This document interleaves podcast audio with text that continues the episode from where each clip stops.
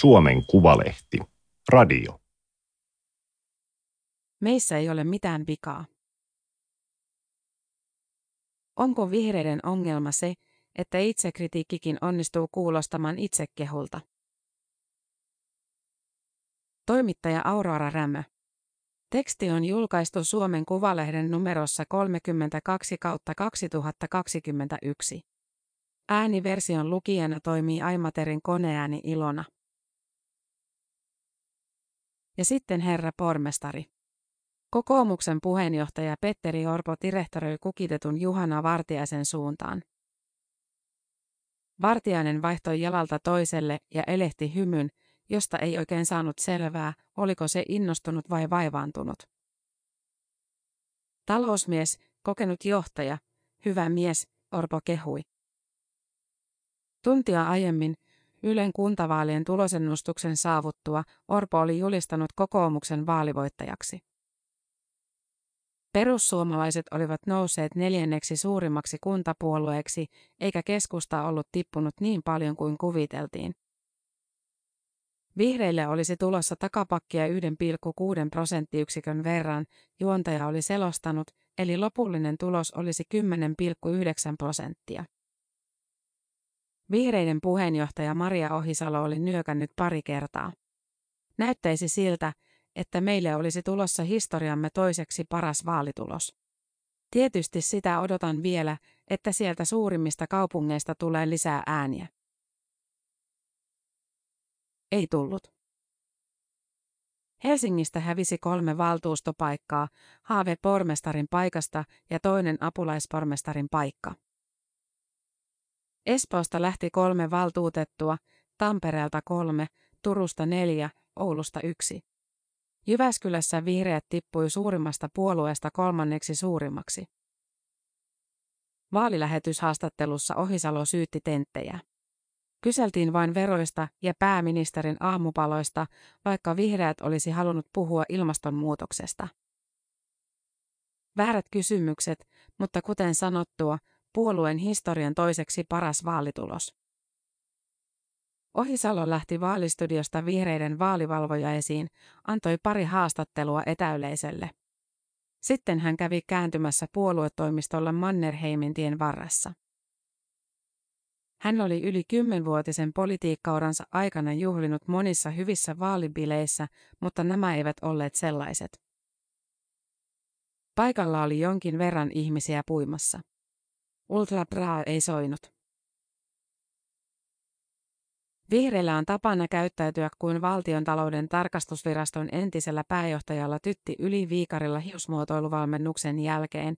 He vaikuttavat kyvyttömiltä löytämään mitään vikaa omasta toiminnastaan. Sellainen on mielikuva, joka on helppoa kuitata perussuomalaisten ulinana, mutta se ei ole täysin vailla perusteita. Kun varapuheenjohtajaa Helsingin kaupunginvaltuuston puheenjohtajaksi nousevaa Fatim Diarraa pyytää analysoimaan tappiota ydinkannattaja-alueilla isoissa kaupungeissa, hän muistuttaa ensimmäiseksi, että myös demarit ja vasemmistoliitto hävisivät vaaleissa. Sekin, mikä on tarkoitettu itsekritiikiksi, onnistuu kuulostamaan itsekehulta samalla tavalla kuin ihmiset, jotka ilmoittavat työhaastatteluissa huonoimmaksi puolekseen perfektionismin. Helsingin apulaiskaupunginjohtaja Anni Sinnemäki esimerkiksi sanoo, että kun vihreät tekee yhteistyötä hallituksessa tai kaupungeissa, sillä on tapana ottaa se vakavammin kuin muilla. Siksi puolueen oma viesti ei välity tarpeeksi kirkkaana. Voi myös katsoa, miten puolueessa aiemmin toimineet kommentoivat tulosta. Liberaalilta puolueelta toivoisin useammin kunnioitusta muiden mielipiteitä kohtaan, vaikkei niistä pitäisikään, entinen kansanedustaja Antero Vartija viittasi. Teoista palkitaan vaaleissa, tekemättä jäämisestä joutuu maksamaan. Twitterissä hurskastelu ei ole teko, entinen valtuutettu Otto Lehtipuu kirjoitti Facebookissa. Vihreiden synti Helsingissä näyttää olevan, että kyky ottaa vastaan kritiikkiä heikkouksista on lähellä nollaa. Vika on aina jossain muualla kuin vihreissä, entinen kansanedustajaehdokas Marko Kosunen kommentoi. Maria Ohisalosta tuli kaksi vuotta sitten, kesällä 2019, samalla kertaa puolueen puheenjohtaja, kansanedustaja ja Antti Rinteen hallituksen sisäministeri. Hän oli tuurannut hetken Touko Aaltoa puheenjohtajana edellisvuoden syksynä, mutta eduskuntavaalit ja hallitusneuvottelut veti veteraanivihreä Pekka Haavisto. Koettiin, että kokemus ja tuttuus olivat parempi vaihtoehto kuin kokonaan uusi kasvo. Ohisalo ei olisi itsekään halunnut. Haavisto otti neuvotteluissa ulkoministerin salkun. Kokonaan uusien pestien lisäksi vihreät sai ympäristöministeriön, johon ympättiin debyyttillisenä ilmastoministeriys. Touko Aalto oli ehtinyt toimia puheenjohtajana vuoden verran. Hänet oli valittu vuoden 2017 menestyksekkäiden kuntavaalien jälkimainingeissa. Vihreät oli kampanjoinut 12 lupauksella, jossa sitouduttiin perumaan koulutusleikkaukset, huolehtimaan tieteestä ja kulttuurista, suojelemaan luontoa ja luomaan kuntiin työpaikkoja ja elinvoimaa. Vaalivoitto oli suvereeni. Puolue sai 211 lisäpaikkaa ja vahvan aseman lähes kaikissa vähintään 100 000 asukkaan kaupungeissa. Kuudessa yhdeksästä sen kannatus oli 20 prosenttia tai yli. Jyväskylässä, Aallon kotikaupungissa, vihreät nousi suurimmaksi puolueeksi. Puolueen historian paras kuntavaalitulos. Äänestäjät kertoivat tärkeimmiksi syiksi vihreiden arvot ja hyvän linjan valtakunnallisissa kysymyksissä. Kunta-asiat koettiin vasta kolmanneksi tärkeimmäksi, televisioesiintymiset ja vaalitentit kaikkein vähiten tärkeiksi. Vain kolme prosenttia sanoi tehneensä päätöksen niiden perusteella. Kun Aalto aloitti, vihreiden kannatus oli mielipidemittauksissa ennätykselliset 17 prosenttia. Se oli toiseksi suosituin puolue kokoomuksen jälkeen. Voitonhehku ei kestänyt kauaa. Aalto oli kokematon johtaja. Reilussa vuodessa kannatus tippui 12 prosenttiin. Mediajulkisuus keskittyy puheenjohtajan yksityiselämään. Taustaan koulukiusattuna Aalto poseerasi useassakin jutussa vanhan opinahjonsa ponatiilista seinää vasten, avioeroon, podausharrastukseen, uuteen rakkaaseen, uuden rakkaan kanssa vietettyihin urbaaneihin tupailtoihin. Netissä levitettiin kuvaa Aallosta läpsimässä pyllyä ruotsalaisella homoklubilla. Kohuhan siitä kaikesta aiheutui.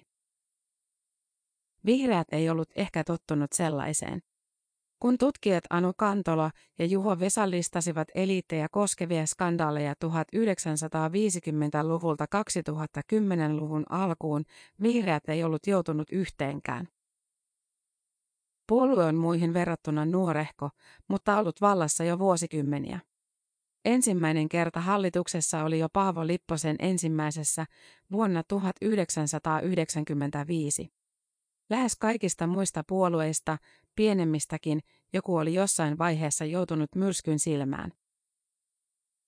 Heidi Hautala oli kyllä joutunut eroamaan omistajanohjausministerin paikalta 2013 suositeltuaan valtionyhtiö Arctia Shippingille, ettei se tekisi rikosilmoitusta jäänmurtajan vallanneista ympäristöaktivisteista, mutta muuten maine oli säilynyt puhtoisena. Aallon edeltäjä Ville Niinistö käski julkisesti uutta puheenjohtajaa ryhdistäytymään ja keskittymään asiallisiin asioihin. Keskustelun painopiste tuli Niinistön mukaan siirtää pois siitä, ketä läpsytellään ja missä. Aalto jäi syyskuussa 2018 sairauslomalle ja erosi puheenjohtajan tehtävästä reilun kuukauden päästä. Yksi Ohisalon tärkeimmistä tehtävistä puoluejohtajana oli rauhoittaa tilanne. Allon jälkeinen aika koetaan vihreissä edelleen jonkinlaisena traumana. Sotkussa meni paitsi Aallon terveys, myös tolkuttomasti puolueen aikaa ja energiaa. Minua on kritisoitu siitä, että olen niin asiapitoinen enkä koskaan kerro mitään itsestäni, Ohisalo sanoo. Hän on juuri lopettanut tiedotustilaisuuden vihreiden uudella puoluetoimistolla. On heinäkuun alku, viikon verran lomaan. Se tulee ehkä osittain siitä syksystä 2018. Halusin, että nyt keskitytään vain asioihin. Rauhaa ei kestänyt kauaa. Meni alle puoli vuotta, kun hallitus oli jo kriisissä. Keskusta vaati pääministeri Rinteen eroa sekavan postikiistan takia ja Rinne sai lähteä. Joulukuussa 2019 tehtävään haettiin EUn televiestintäneuvoston kokouksesta Sanna Marin. Syntyi kansainvälisesti glorifioitu viisikko, nuorten naisministerien johtama hallitus. Seuraavaan kesään mennessä keskustan valtiovarainministeri Katri Kulmuni oli vaihtunut Matti Vanhaseen ja sitten Annika Saarikkoon. Pääministeri Marin ja vasemmistoliiton opetusministeri Li Andersson ovat niin suosittuja poliitikkoja, että Ohisalo on jäänyt hieman varjoon. Tiedotustilaisuudessa Ohisalo on kertonut hakevansa jatkokautta puheenjohtajana syyskuun puoluekokouksessa. Hän on käynyt läpi puoluesihteerin kanssa kasattua listaa vaalituloksesta. Onnistumisia. Toisen asteen koulutuksen maksuttomuus, tiukat hiilineutraaliustavoitteet, EUn elpymispaketin valjastaminen ilmastotoimiin. Epäonnistumisia. Puolueen oman viestin välittäminen. Hän on kertonut odottavansa lasta. Kaikki ne epävarmuuksineenkin. Ohisalo on sanonut kameroille ja niiskauttanut. Pitänyt pienen tauon. Jos kaikki menee hyvin, niin me saamme jouluna perheellisäystä. Ääni petti. Vihreiden omia julkisuuskriisejä on Ohisalon aikana ollut joitakin. Merkittävin niistä koski ulkoministeri Haavistoa. Joulukuussa 2019 kymmenen kansanedustajaa pyysi perustuslakivaliokunnalta selvitystä Haaviston virkatoimien laillisuudesta. Ulkoministeriön oli tarkoitus kotouttaa Suomen kansalaisten lapset Alholin pakolaisleiriltä Syyriasta, mutta konsulipäällikkö Pasi Tuominen ei suostunut tekemään päätöstä omissa nimissään. Tuominen siirrettiin hetkeksi syrjään tehtävästään ja hän antoi haastatteluita, joissa arvosteli Haaviston johtamistapaa ja kertoi ulkoministeriössä vallitsevasta pelon ilmapiiristä. Perustuslakivaliokunta totesi, ettei Haavista toiminut perustuslain vastaisesti kotouttaessaan lapsia leiriltä, mutta antoi moitteet yrityksestä siirtää konsulipäällikkö toiseen tehtävään.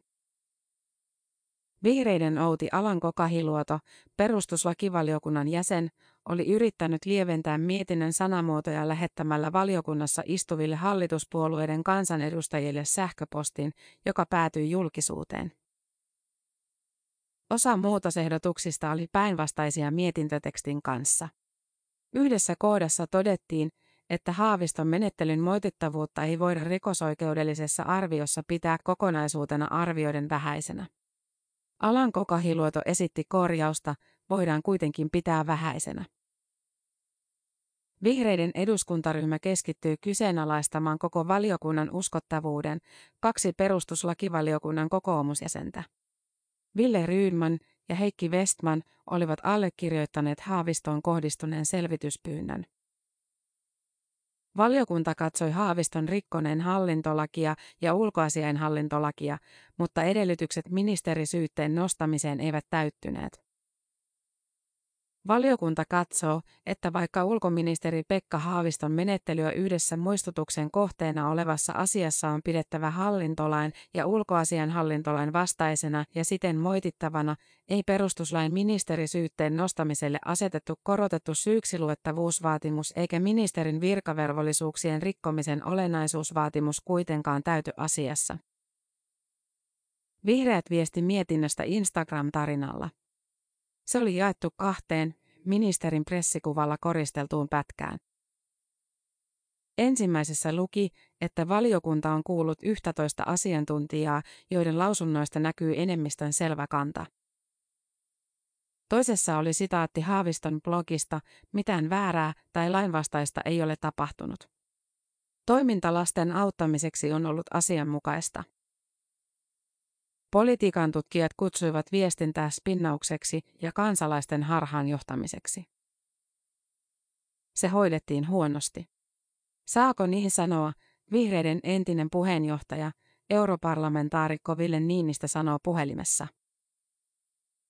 Haaviston oma toiminta ei ollut tässä se ongelma, vaan se, miten eduskuntaryhmä lähti selittelemään asiaa ja puhui lasten oikeuksista tilanteessa, jossa olisi pitänyt vain hyväksyä, että moite tuli ja moite otetaan vastaan. Haaviston linja oli jo saanut perustuslakivaliokunnan tuen eli lasten auttamiselle Suomeen oli vahvat perusteet. Moite yksittäisen virkamiehen kohtelussa saatiin näyttämään isommalta turhalla selittelyllä. Ohisalo harmittelee myöhemmin videopuhelussa sitä, että Instagram-tarinasta lähti kiertämään vain jälkimmäinen kuva, jossa sanottiin, ettei mitään väärää tai lainvastaista ollut tapahtunut. Se näytti siltä, että vihreät pesee puhtaaksi sitä, että virhe oli tapahtunut. On siinä kuitenkin sekin näkökulma, että perustuslakivaliokunta on aivan eri tavalla politisoitunut kuin aiemmin. Mutta on varmasti jatkossakin tekemistä sen kanssa, että pitää pystyä myöntämään epäonnistumisia paremmin. Heti vaalien jälkeen Talousmies Juhana Vartiaisen noustua Helsingin pormestariksi alkoi sanailu siitä, onko vihreät tippunut koko talouskeskustelun ulkopuolelle. Oltiinko liian vasemmalla, pitäisikö siirtyä oikeammalle, oltiinko oikeammalla koskaan oltukaan. Entiset puheenjohtajat Niinistö, Aalto, Osmo Soininvaara ja Pekka Sauri olivat yhtä mieltä siitä, että linja pitäisi argumentoida paremmin ja selkeämmin ja että keskusteluun pitäisi ylipäätään osallistua.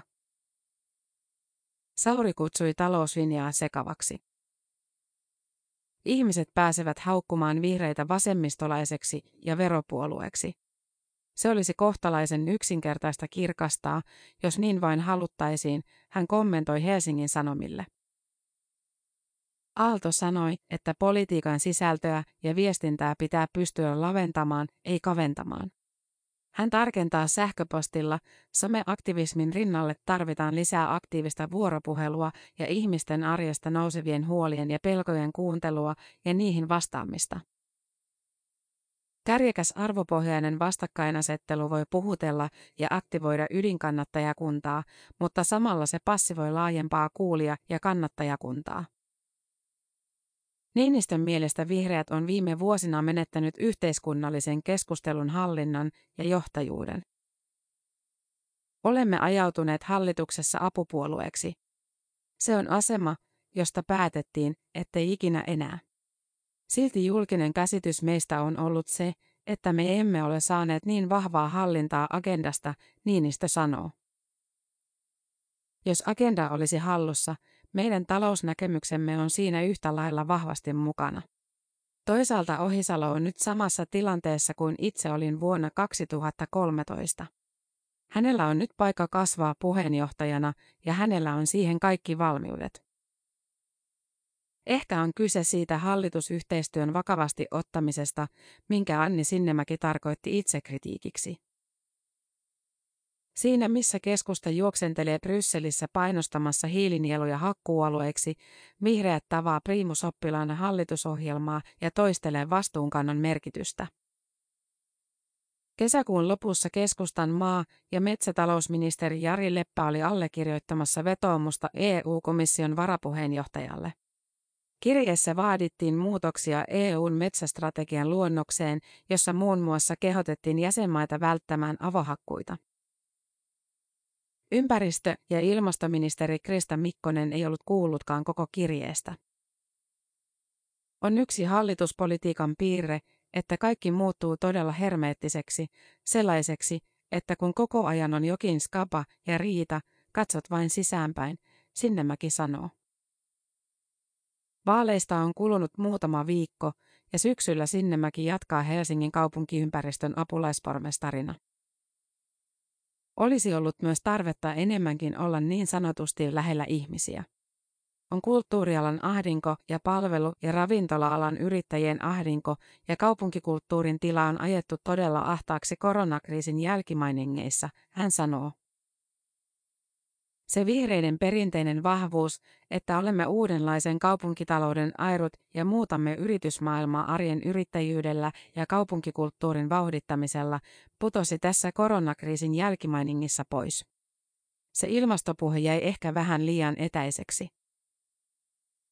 Vihreiden eduskuntaryhmä on kokemusvuosiltaan suhteellisen nuori, mitä pidetään laajasti hyvänä asiana, mutta muutamat puoluetoimijat nostavat esiin mediasuhteet. Vihreät lopetti journalistisen puoluelehtensä Vihreän langan loppuvuodesta 2019 ja korvasi sen sosiaalisen median viestinnällä. Uudet edustajat eivät ehtineet luoda kunnollisia suhteita muuallekaan mediaan ennen pandemiaa, eikä puolentoista vuoden aikana ole voinut tavata kunnolla ketään.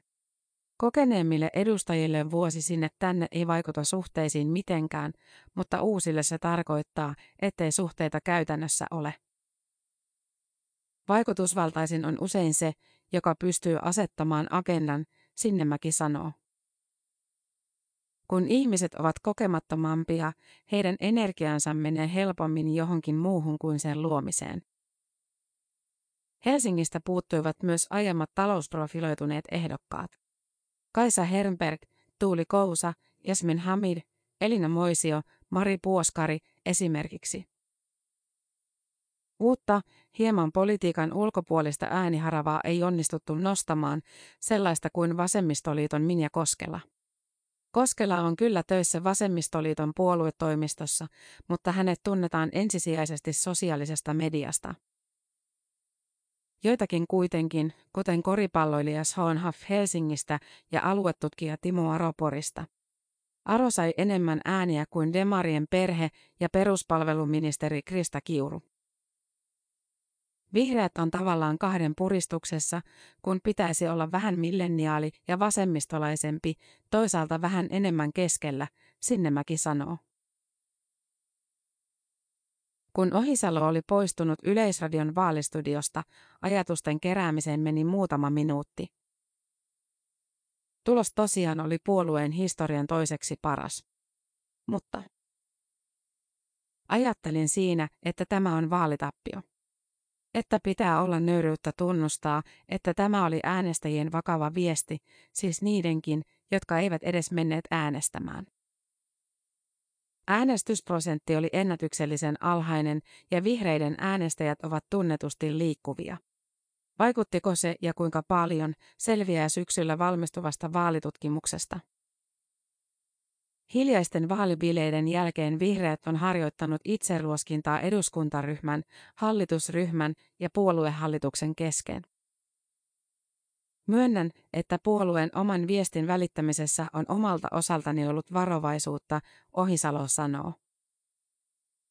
Enemmän ja enemmän pitää pystyä tuomaan esille, jos olemme olleet esimerkiksi hallituksessa toista mieltä. Jatkossa tulemme sanomaan sen painokkaammin ulos. Yritettykin jo on. Mikkonen on kovistellut leppää sooloilusta metsäasioissa, Ohisalo taas on arvostellut Marinia keskustan hyysäämisestä. Ilmastopuhetta pitää yrittää konkretisoida, Ohisalo sanoo, pitää näyttää, miten ilmastoasiat näkyvät ihmisten arjessa. Kaikki vihreissä puhuvat jatkuvasti arjesta. On totta kai meidän vastuullamme nostaa niitä asioita esiin. Mutta kun lähetysaika on rajattu eikä yhdessäkään teemassa käsitellä luonnon monimuotoisuutta tai ilmastoa. Tai no jossain tentissä oli, että nyt vielä kaksi minuuttia aikaa, no otetaan tähän yksi ilmastokysymys, perussuomalaiset vastaa. Heinäkuun puolivälissä ei olisi tarvinnut olla itse saarnaamassa. EU julkaisi metsä- ja ilmastopakettinsa. Maailmalla mitattiin ennätyksellisen tuskaisia lämpölukemia, Keski-Euroopassa tulvat tappoivat satoja. Uutiset olivat täynnä ilmastokriisiä. Silloin eduskuntaryhmä ja puoluejohtaja olivat jo ehtineet lomalle. Tämä oli Suomen Kuvalehden juttu Meissä ei ole mitään vikaa. Ääniversion lukijana toimi Aimaterin koneääni Ilona.